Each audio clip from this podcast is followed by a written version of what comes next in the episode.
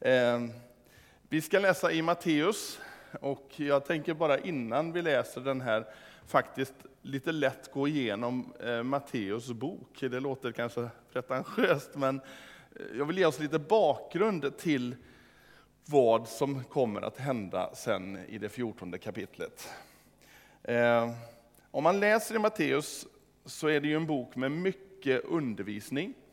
Eh, ganska snart så eh, möter vi bergspredikan i kapitel 5 till kapitel 7, där eh, vi får väldigt mycket matnyttigt med oss.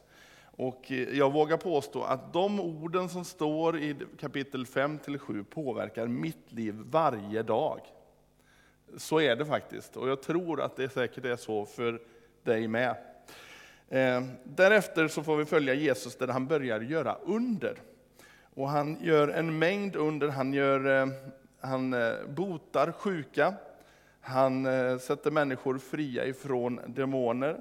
Han till och med stillar en storm när lärjungarna är mitt ute i Galileiska sjön, eller Genesarets sjö, eller Tiberias sjö, eller vad du vill kalla den, för den har fyra namn totalt.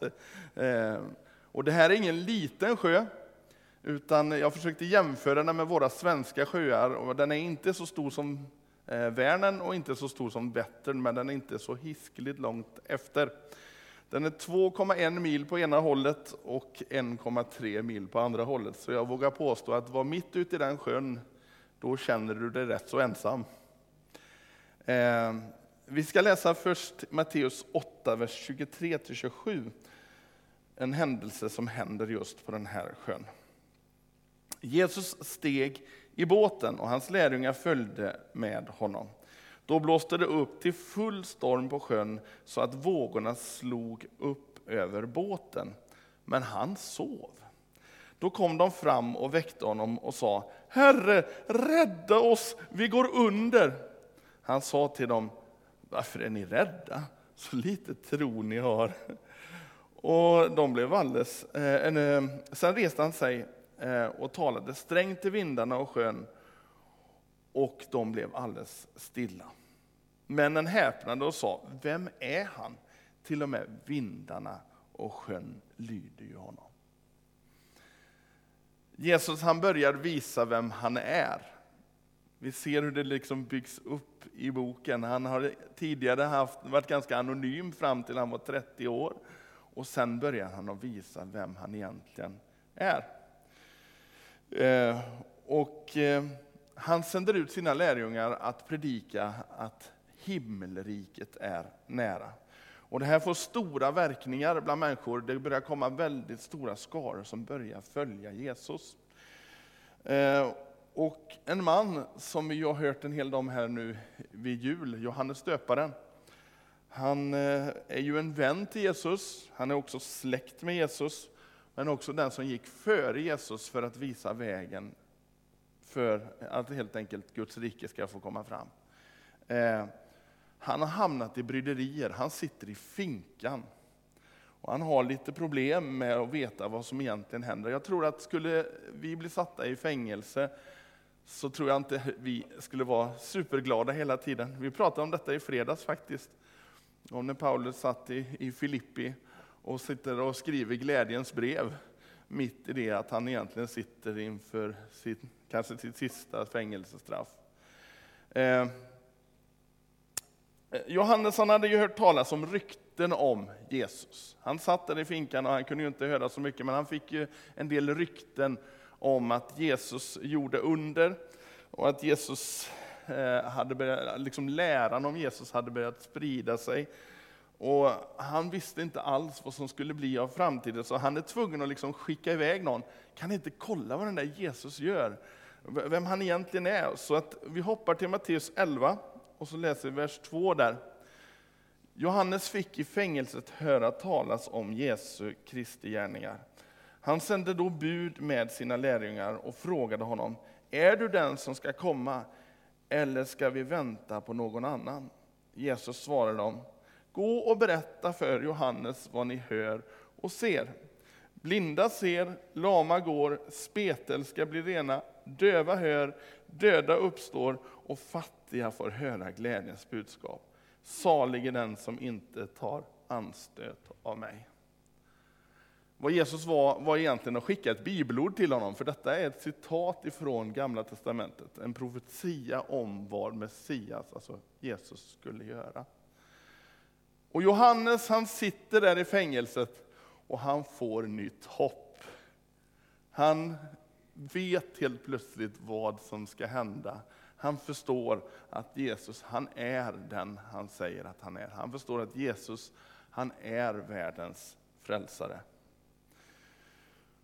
Jesus han fortsätter att undervisa och gör under, och när vi kommer till det 14 kapitlet, som är det kapitlet vi egentligen ska hamna i, så börjar det, eller det tar en väldigt tråkig vändning i kapitel 14. Johannes döparen, han blir halshuggen. Och detta är för att han har sagt sanningen till Herodes om hans olämpliga affärer med sin brorsdotter. Eh, och man förstår att Jesus, här är Jesus mitt i livet.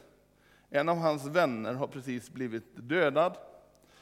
Eh, jag vågar påstå att Jesus inte bara, alltså det var ett tätare band än bara vänskap med Johannes, för Johannes var ju liksom så tätt kopplad i den bibliska historien. Liksom han var den som skulle röja vägen för Jesus. Jag tror att, hade jag varit Jesus hade jag nog varit ganska ledsen om en sådan person hade fått ge sitt liv. Eh, och mitt i det här så trycker livet på på Jesus. Alltså, människor vill höra vad han har att säga. De vill eh, vara med honom vart han än går. Eh, och vi kanske tänker att Jesus älskar att vara i centrum. Men vi får faktiskt inte glömma att han också var en människa. Eh, och läser vi noggrant i Bibeln så ser vi i, i Bibeln så ser vi ett noggrant, eller nej, vi ser ett mönster i detta med hur Jesus agerar. Jesus är mitt i händelsernas centrum, sen drar han sig undan för att vara med sin far i himlen, för att be. Och här har vi mycket att lära tror jag, till oss stressade svenskar. Jesus han, eh, han gjorde ungefär 50-50. Hälften av tiden så, eh, så var han mitt där i centrum. Sen gick han undan för att be, för att vara ensam och så vidare. För att få återhämtning. Och nu har vi hamnat i kapitel 14 och det eh,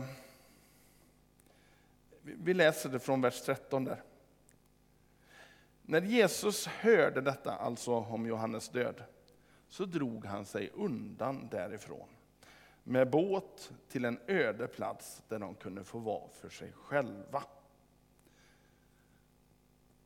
Helt som vi kanske hade gjort. Men folket fick höra det och eh, följde efter honom till fots från eh, städerna. När han steg ur båten såg han en stor skara människor och han förbarmade sig över dem och botade de sjuka ibland dem. Senare i verserna så gör Jesus ett matunder, och det är inget litet under. Han har fem bröd och två fiskar och bespisar kanske någonstans mellan 15 och 20 000 människor. Han gör ett matunder. Och nu ska vi läsa den texten som verkligen är söndagens text, och den börjar i vers 22. Strax därefter befallde han lärjungarna att stiga i båten och fara iväg till andra sidan sjön, medan han själv sände iväg folket. När han hade skickat iväg dem gick han upp på berget för att vara för sig själv och be. När det blev kväll var han ensam där. Båten var redan långt från land och hårt ansatt av vågorna eftersom de hade motvind.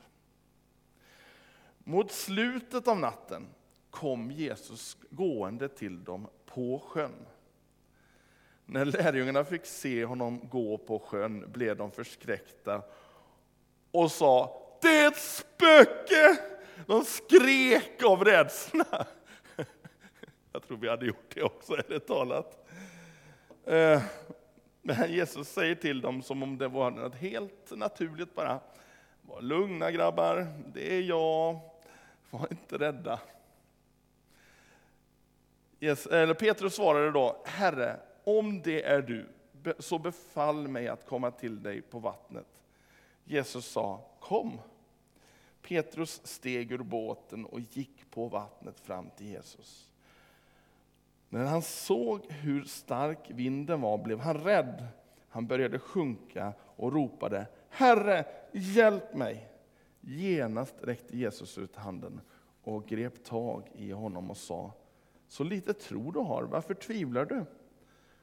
Då steg, de steg i båten och vinden la sig. Och de som var i båten tillbad honom och sa, du är verkligen Guds son. Trots att Jesus måste ha varit ganska känslosam inför av, av sorgen som han hade, så beger han sig ut för att möta andra människor i alla fall, i deras storm. Ehm, man förstår ju att lärjungarna blev livrädda när Jesus kom gående, för att det är något helt omöjligt som händer. Ehm, men jag menar, har han gjort den här världen så kan han nog göra precis vad som helst. Ehm, och jag tänker den här spattiga lärjungen Petrus, han, han med stora segrar och stora nederlag, Eh, han vill vara längst framme återigen. Och så, ja men du Jesus, om det är du, låt mig få komma då på vattnet. Jag tror inte han hinner tänka innan han bara mer eller mindre går ur båten. Och Jesus han säger bara kom. Och så länge Petrus har sina ögon fästa på Jesus eh, så, så är det ju inga problem. Han bara går på vattnet. Han tänker nog inte speciellt mycket förrän han börjar inse vad han egentligen håller på med. Det här är ju egentligen omöjligt det jag håller på med. Och vad är det här för stora vågor? Oj då, vad är det jag håller på med liksom? Och jag tror vem som helst av oss hade känt precis som Petrus. Och där börjar han att sjunka. Eh, och jag har sjunkit alla gånger jag har försökt. Har ni försökt att gå på vatten någon gång? jag har inte lyckats än. Vi får se om det kommer någon gång. Eh, men jag tror att Jesus kommer till oss på vattnet många gånger i våra liv. I olika situationer. I helt andra situationer, kanske inte fysiskt på vattnet. Vi befinner oss i nöd och Jesus griper in. På, de helt på så fantastiskt många olika sätt. Jag har sett Jesus bota sjuka många, många gånger i mitt liv. Jag har själv blivit botad av Jesus. Jag skulle egentligen varit död flera gånger om, men Jesus har kommit och gripit in. Det är ju helt otroligt att få vara med om något sånt. Jag har sett människor som har haft demoner i sitt liv, hur de har fått bli fria och bli helt andra människor. Det är ingenting vi pratar så ofta om i Sverige, för det är inte någonting vi, vi har, vi har gett diagnoser och allt möjligt till olika saker. Men jag har sett det på riktigt. Jag har sett brutna människor som får ny livsgnista när de möter Jesus. Jag har sett människor få gå från hopplöshet och missbruk till att få nytt hopp. Ett nytt liv tack vare Jesus. Jag har sett ekonomiska under gång på gång på gång. Och jag har sett Jesus gå rakt in i situationer och helt enkelt vänt om allt det där som ser så omöjligt ut för oss människor. Låt mig få berätta en kort episod om någonting som hände för ganska många år sedan. Eh, jag kan ha berättat det förut, men då får ni leva med det.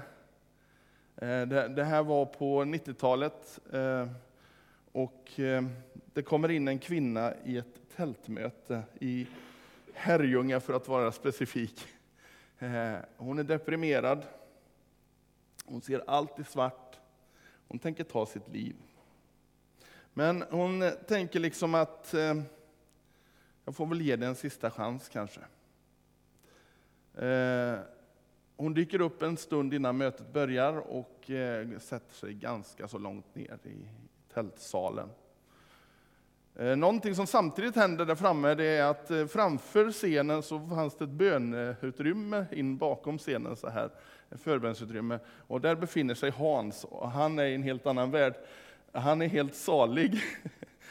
För att, ja, Gud är så god, helt enkelt. Jag hade världens godaste upplevelse av Gud där bakom, och kommer väl in ganska sprallig i mötet när det ska börja, och, så där, och nästan lite smått dansande. Och vad jag inte tänker på det är att jag rör min högra hand någonting.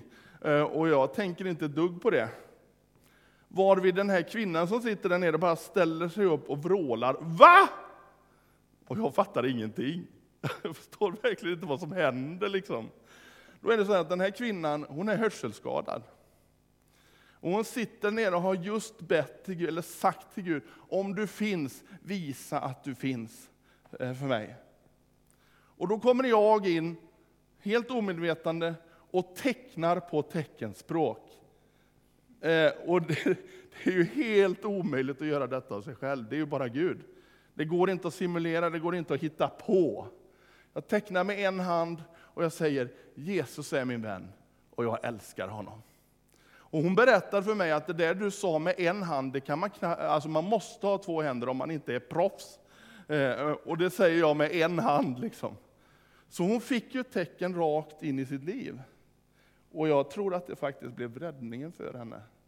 Idag så är hon, ja hon har familj och det har gått bra för henne. Eh, det är ju många år sedan. Eh, men jag tror att det är bra att vi får att vi vågar liksom släppa lös de gåvor som Gud har gett oss. Jag är säker på att Gud har gett dig gåvor Våga använda dem, även om det kanske kan verka lite knäppt ibland. Så våga använda det. Jag vet inte, jag, jag tyckte inte att jag gjorde någonting egentligen. Utan jag bara var var, var som man är liksom. Eh, men jag tror att Gud vill hjälpa oss att ge andra människor hopp. Ehm, jag tror att vi behöver ta oss ur vår bekvämlighetsbåt gå ur den här bekvämlighetszonen där allt känns tryggt och bra. Jag har varit med om det många gånger i livet, hur Gud har tagit mig ur den där bekvämlighetsbåten, där man har tyckt att det är så smidigt att vara. Ehm, det finns en hel värld här ute som behöver hopp mer än kanske någonsin. En värld som håller på att sjunka. Eh, Jesus vill att vi likt honom ska sträcka ut en hand och hjälpa människor. Att ge hopp om en framtid, att ge hopp om att det faktiskt finns förlåtelse och befrielse ifrån ångest, ifrån nöd, ifrån synd. Att man kan få ett nytt liv i honom. Att man kan få en evighet i himlen. Det är hopp som behövs till den här världen. Och ändå är vi kanske tystare än någonsin många gånger att prata om de här grejerna. Det behövs så i den här världen. Ibland så möter Jesus oss på de mest oväntade platser. För tio år sedan, 2013, då hade jag jobbat som pastor och föreståndare i rätt så många år. Eh, och eh, Gud sa till mig att 2013 ska du sluta som pastor och föreståndare i den tjänst du har. Och jag sa till Gud, jaha, vad har du tänkt då? Ja, men du ska börja jobba med bilar. Okej. Okay. Ska jag sluta predika? Nej, det ska du inte. Okej. Okay. Så jag skulle starta en bildemontering helt enkelt, vilket jag också gjorde 2013 i samma firma som jag har haft långt tidigare. Jag har alltid varit företagare mer eller mindre, lite vid sidan om pastorsyrket. Men nu ska det helt plötsligt ta en mycket större plats. Och eh, eh, jag frågade Gud, vill du verkligen att jag ska jobba med bilar? Och varje gång jag ställde den frågan så kom det en ny bil. Så, så du vet, det är nästan som när du trycker på en knapp så här. Va? Vill du att jag ska jobba med bilar så trycker du, så kommer det en bil. Så trycker du en gång till och sen gör du och så kommer en hel drös och så fattar du, ja, han vill att jag ska jobba med bilar. och så var det verkligen. Eh, så jag började demontera bilar hemma i mitt garage. Eh, det tog inte lång tid innan vi flyttade verksamheten till Herrljunga och hade lokaler där. Det gick inte att ha det hemma helt enkelt. Men eh, i den här processen så visste jag också att jag måste ha ett annat jobb. Jag kan inte leva på att bara göra det. Eh, inte i en uppstartsprocess åtminstone. Så eh, Gud sa till mig att ja, jag ska visa dig precis vad du ska göra resten av tiden. Eh, och jag tänkte, ja, ja, han har koll. Och så visade han mig som en vision att jag såg ett välvt rum så här med massor av dörrar, som en lång korridor. Och jag vet att jag tänkte, ja, hur ska jag veta vilken dörr jag ska gå in i? Men han sa, jag ska visa dig. Och den eh, våren var minst sagt absurd. Jag fick 13 jobberbjudanden på två månader.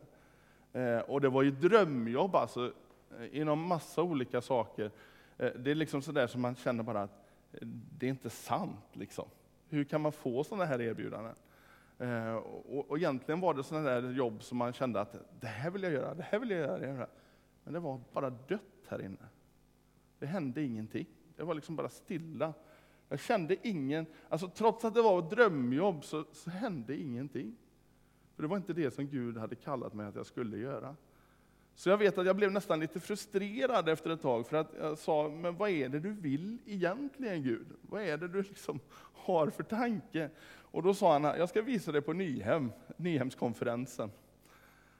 Och jag åker till Nyhemskonferensen och är där, och åker hem från Nyhemskonferensen och tycker inte att Gud har sagt någonting tydligt till mig.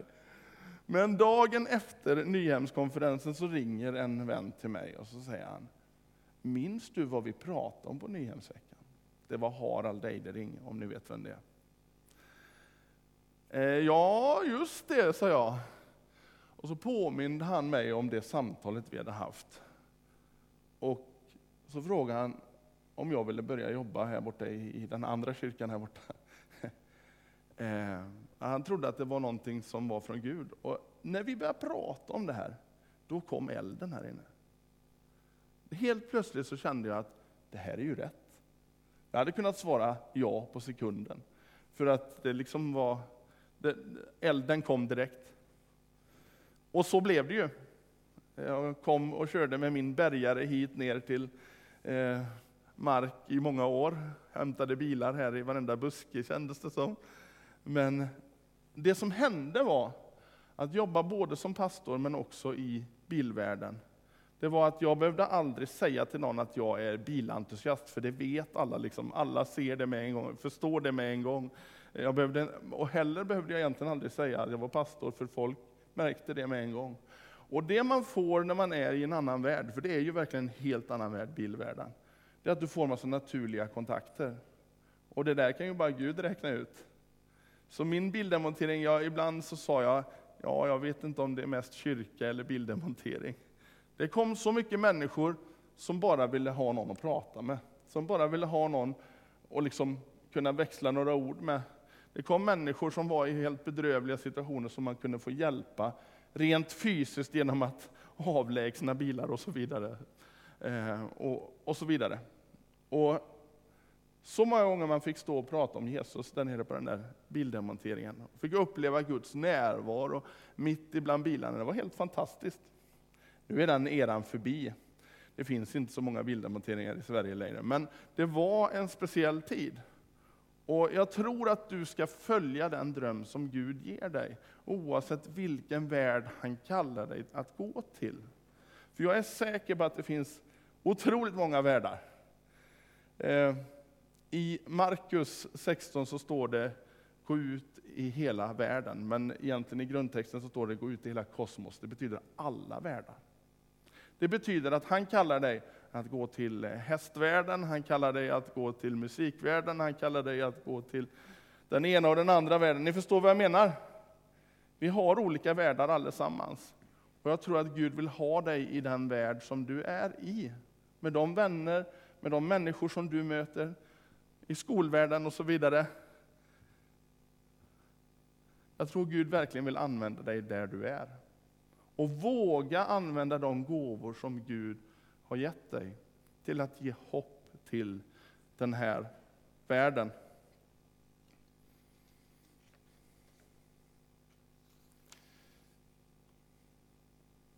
Nu till sist så vill jag verkligen uppmuntra dig att blåsa liv i det som Gud har gett dig. Att blåsa liv i de gåvor som Gud har lagt ner i ditt liv. Det är så lätt att ställa undan gitarren. Nu är vi där vid gitarren igen. Det var faktiskt så i mitt liv att jag ställde undan gitarren, ja, säkert ett år eller två. Jag hade spelat jättemycket, men sen var det ganska jobbigt i livet en tid. Och jag spelade nästan aldrig och jag sa till frugan att jag kan lika gärna sälja den där gitarren. Jag kommer inte spela någon mer. Det blev inte så. Det vände och musiken blev en stor del av mitt liv. Och det kan vara så i livet att du känner att det är kört. Att de där gåvorna du hade en gång, det kanske inte betyder någonting för dig just nu. Men Gud vill komma och blåsa liv, eh, inte bara i det som var en gång, utan han vill ge nytt liv till det som han har lagt ner i ditt liv. Jesus kallar dig och mig att gå ut ur båten. Vart ska du gå? Vi ber tillsammans. Herre, tack för att du är med oss var och en i detta rum. Herre, du vet precis vad som ligger nedlagt i den här fantastiska verktygslådan som det här rummet är. Tack för alla de verktyg och alla de precisionsverktyg som du har lagt ner i den här församlingen, Herre. Tack Herre för att du hjälper oss att verkligen inse och använda det som du har lagt ner i våra liv, Herre. Herre, du vet att vi ibland backar på grund av alla möjliga saker, men jag ber Herre att vi verkligen ska våga lita på att du leder oss rätt i livet, Herre. Tack Herre att vi får lämna det som har varit, men också sträcka oss mot det som du har för oss framöver. Tack för att du ger oss hopp, för att ge andra människor hopp. Amen.